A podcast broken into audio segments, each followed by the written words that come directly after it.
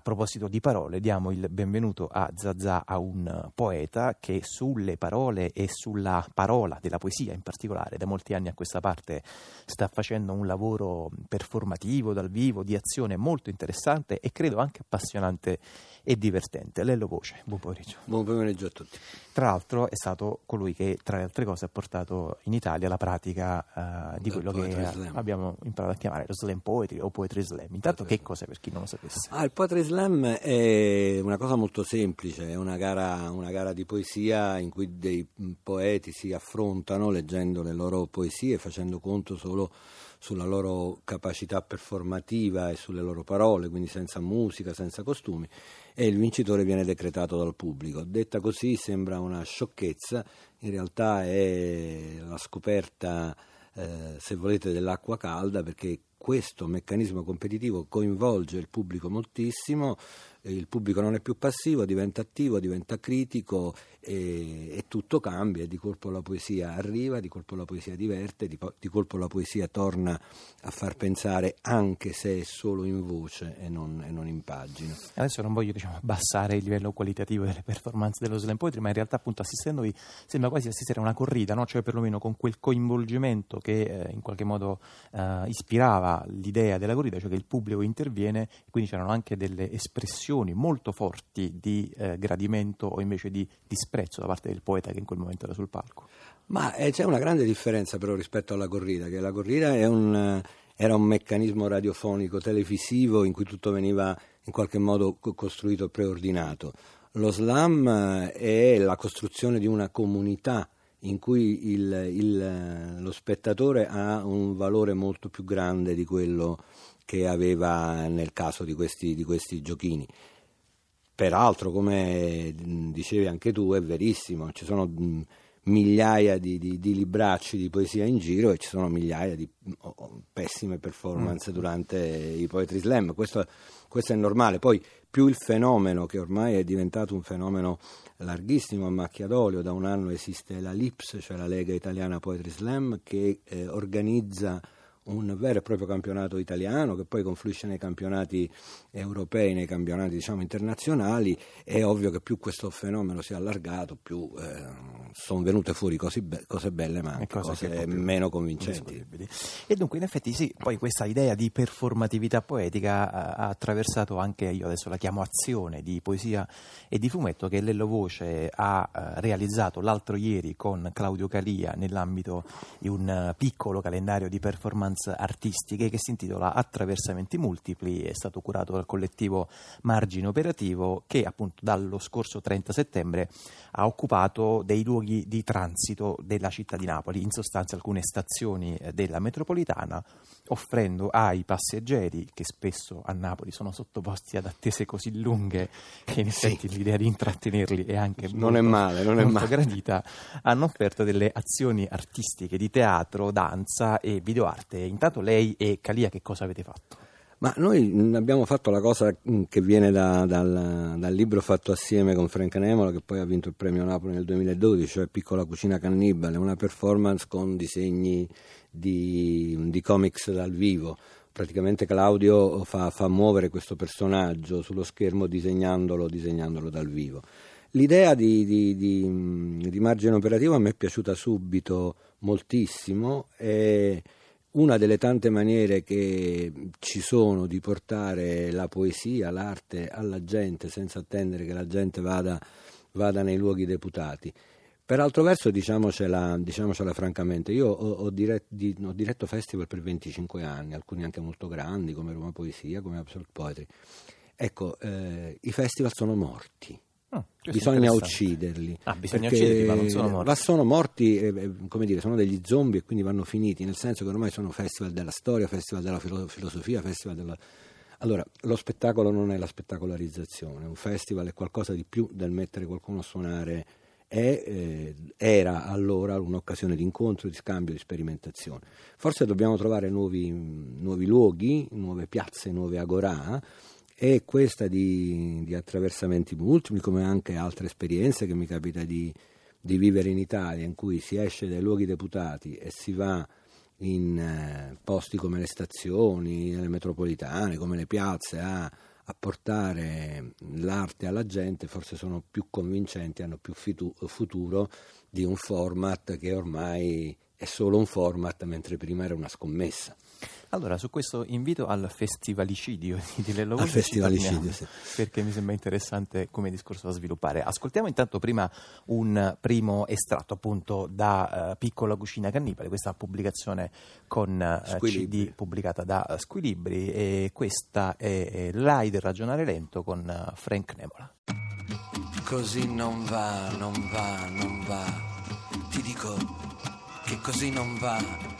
Come una supernova esplosa, come un astro strizzato di fresco, come la tua bocca stanca e tesa, accelerata come particella. Ora non so più nemmeno se sia una stella o invece paillette incollata allo sguardo, scheggia di diamante che ti fora le pupille, o desiderio di luce che sfarfalla all'orizzonte dell'ultimo oltremondo.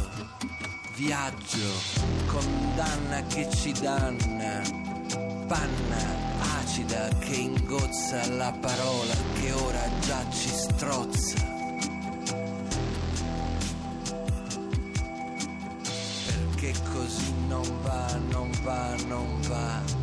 È ormai soltanto un buco nero di sentimenti e fiati, amore addomesticato, casalingo, come un tigre prigioniero. Invece credi che dovremmo dimissionare l'anima e restar lì a vedere se alla fine ci sarà il premio, il lingotto, la crociera che ci crocifigge, lo sforzo che infine ci infigge nel ricordo, lo share di un suicidio spettacolare e notiziabile, sintesi ultima dello scibile di noi genere umano, di noi genere estinto, di noi umani generati, usati, rottamati.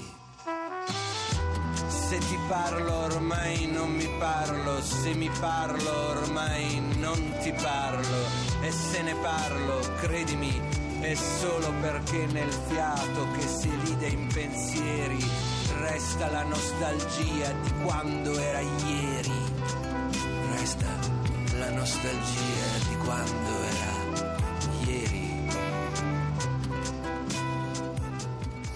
Così non va, non va, non va, appunto cantava Lello Voce con la musica di Michael Gross e di Frank Nemola dal uh, disco, disco, libro Piccola Cucina Cannibale. Questo era l'A I del ragionare lento, e in effetti continuerei a tenere un po' aperto questo filo della discussione che stavamo affrontando prima con Lello Voce, eh, perché sappiamo appunto che possiamo sollecitare a Voce, che appunto ben conosce da molti decenni a questa parte il mondo della poesia, questo tipo di ragionamenti. E in effetti volevo chiedergli questo, intanto come viene accolta in Italia, che è un paese di forza forte tradizione letteraria naturalmente, e anche però di lettura di poesia improntata alla appunto lettura classica, no? Quella silenziosa e solitaria. Un'attività invece come lo slam, o come insomma queste attività action che voi fate, un'attività così performativa, come viene accolta? Ma eh, sono due discorsi differenti. Lo, lo, lo slam non ha avuto bisogno di essere accolto perché ha sfondato le porte e, e se lo sono ritrovato tutti, poeti sperimentali e poeti diciamo più tradizionali, più silenziosi,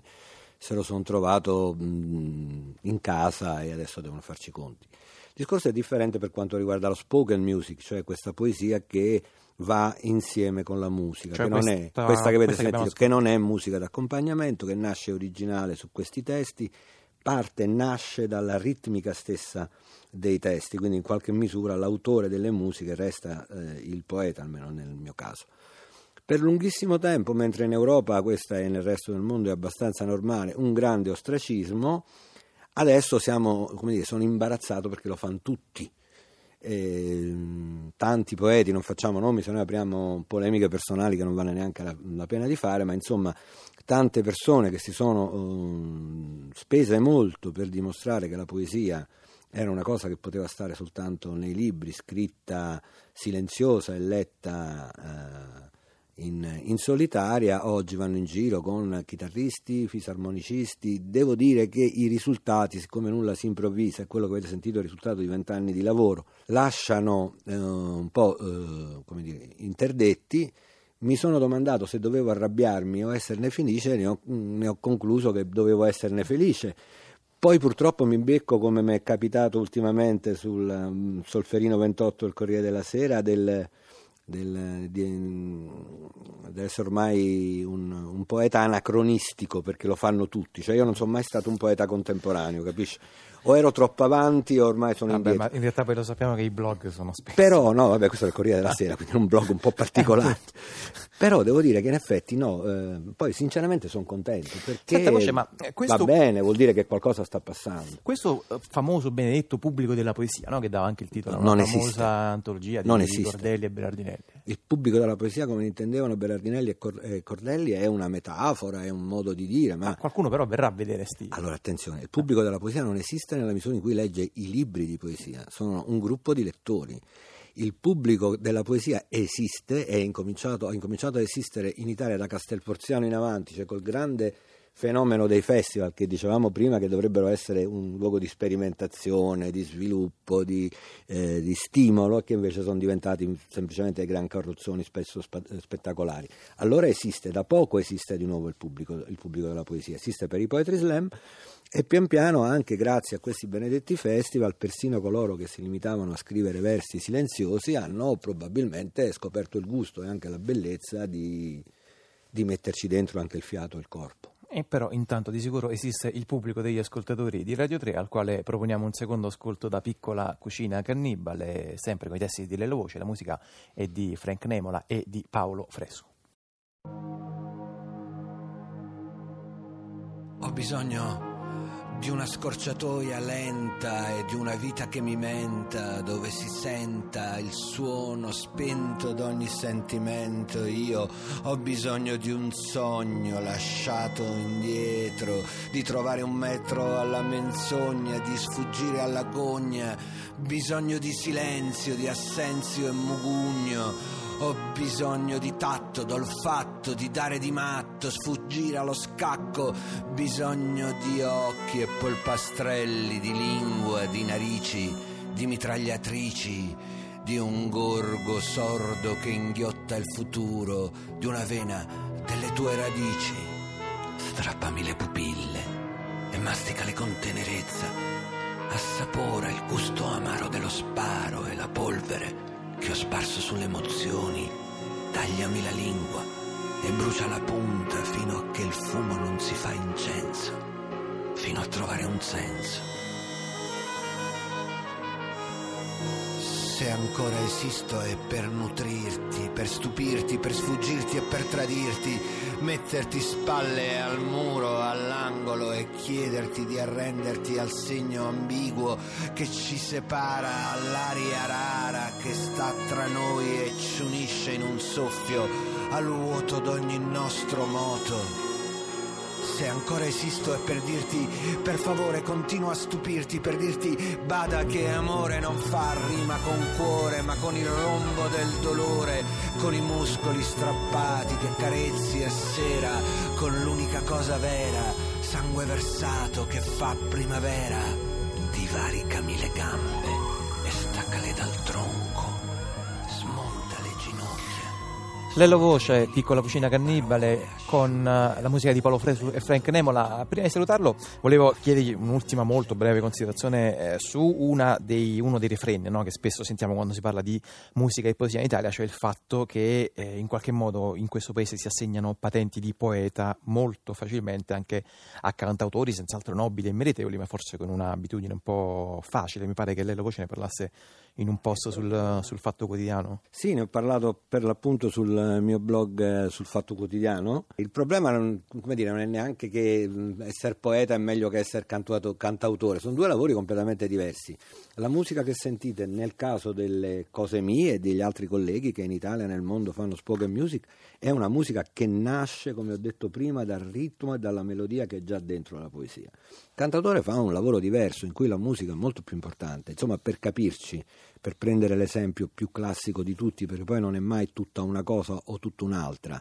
Qualcuno si scandalizzerà, ma il testo della canzone di Marinella in piedi da solo non ci sta, e in quel caso ha fatto il cantautore. Il testo di Domenica delle Salme è una delle più belle poesie di fine secolo italiane, e l'ha scritta uno che normalmente fa il cantautore come Fabrizio, e che ci teneva lui per primo a dire: io non sono un poeta, sono un cantautore, perché sono due lavori altrettanto importanti, altrettanto raffinati e altrettanto pro- profondi. Non bisogna fare confusione, bisogna, come diceva Fabrizio, costruire pon- ponti tra la poesia e la musica d'autore. Va bene, come sempre molto interessanti e stimolanti le posizioni di eh, Lello Voce, che ringraziamo per essere stato qui a Zazà, e a risentirci presto. Piccola Cucina Cannibale, Squilibri, grazie. Grazie, arrivederci.